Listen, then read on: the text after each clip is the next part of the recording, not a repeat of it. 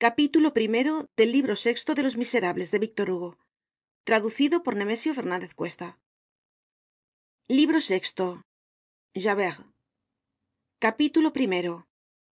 Principio del reposo.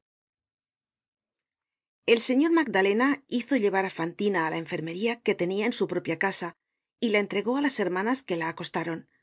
Fantina tuvo una gran fiebre y pasó una parte de la noche delirando y hablando en voz alta pero por fin se durmió. Al dia siguiente á mediodía despertó y oyendo una respiracion cerca de su cama separó las cortinas y vio al señor magdalena de pie y mirando algo por cima de su cabeza. Esta mirada era piadosa angustiosa suplicante. Fantina siguió su direccion y vio que iba á fijarse en un crucifijo que habia en la pared magdalena se habia trasfigurado á los ojos de fantina y se le presentaba como rodeado de luz. Estaba absorto en una especie de oracion la jóven le miró por largo rato sin atreverse á interrumpirle y por fin le dijo tímidamente qué haceis ahí magdalena estaba en aquel sitio hacia una hora esperando á que fantina despertase. La tomó el pulso y respondió cómo estais bien he dormido y creo que estoy mejor. Esto no será nada. El respondió entonces á la primera pregunta de fantina como si la acabase de oir hacia oracion al mártir que está allá arriba. Y añadió mentalmente rogándole por la mártir que está aquí abajo. Magdalena habia pasado la noche y la mañana informándose y ya lo sabia todo. Conocia en todos sus dolorosos pormenores la historia de la jóven habeis padecido mucho. Pobre madre le dijo. Ah pero no os quejeis ahora teneis el dote de los elegidos. De este modo es como los hombres convierten en ángeles á sus semejantes. No es culpa suya porque no saben obrar de otra manera. Mirad el infierno de que salís es la primera forma del cielo y por ella era preciso principiar.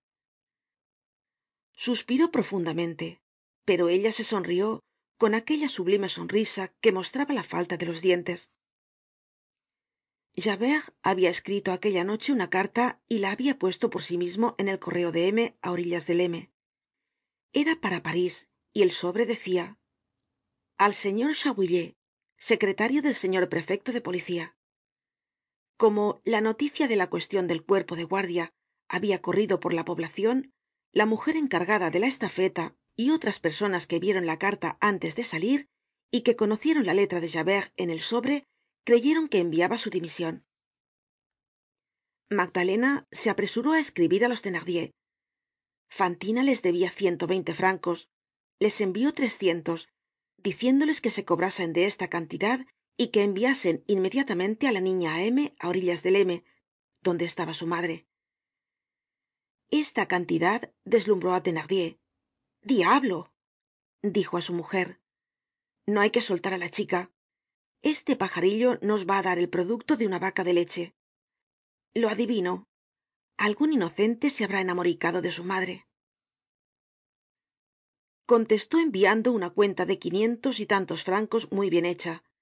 En esta cuenta figuraban por mas de trescientos francos dos documentos incontestables uno del médico y otro del boticario los cuales habian sido y medicinado en dos largas enfermedades á eponina y á azelma. Cosette segun hemos dicho ya no habia estado mala pero todo se compuso con una sustitucion de nombres.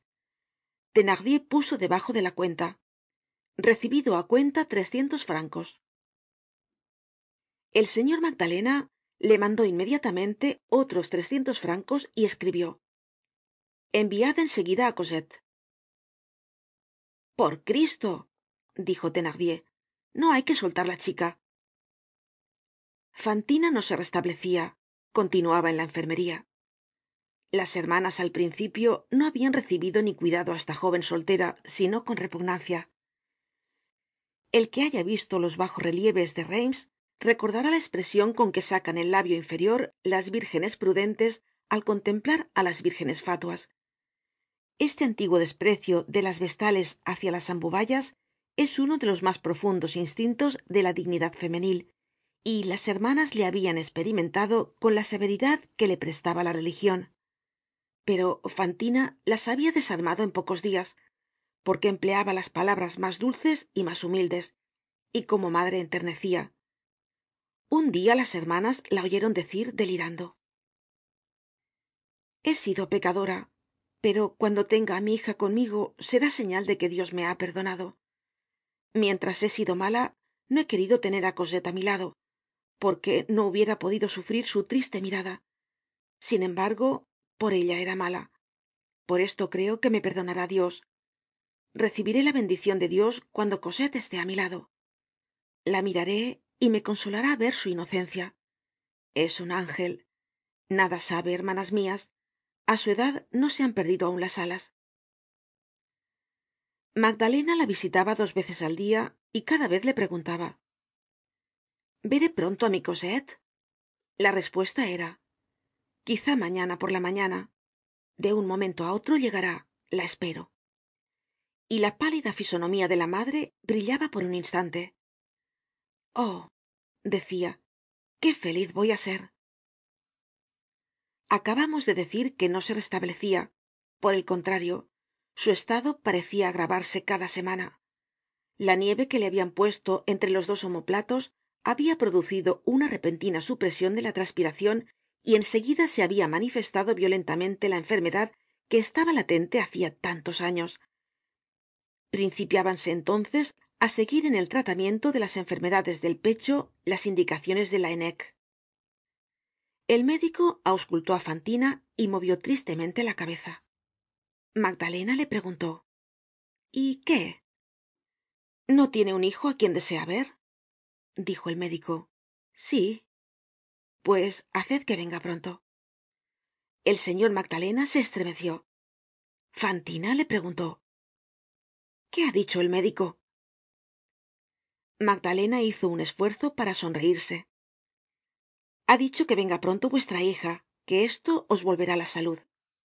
Oh dijo ella tiene razon pero qué hacen esos thenardier que no envian á mi cosette oh va á venir por fin veré la felicidad á mi lado. Thenardier sin embargo no enviaba á la niña y daba para ello mil razones.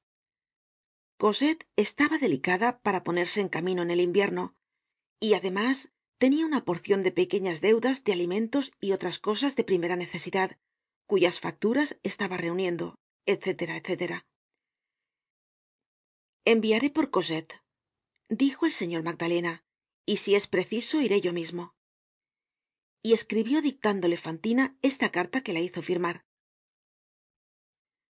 Señor thenardier entregareis á cosette al dador.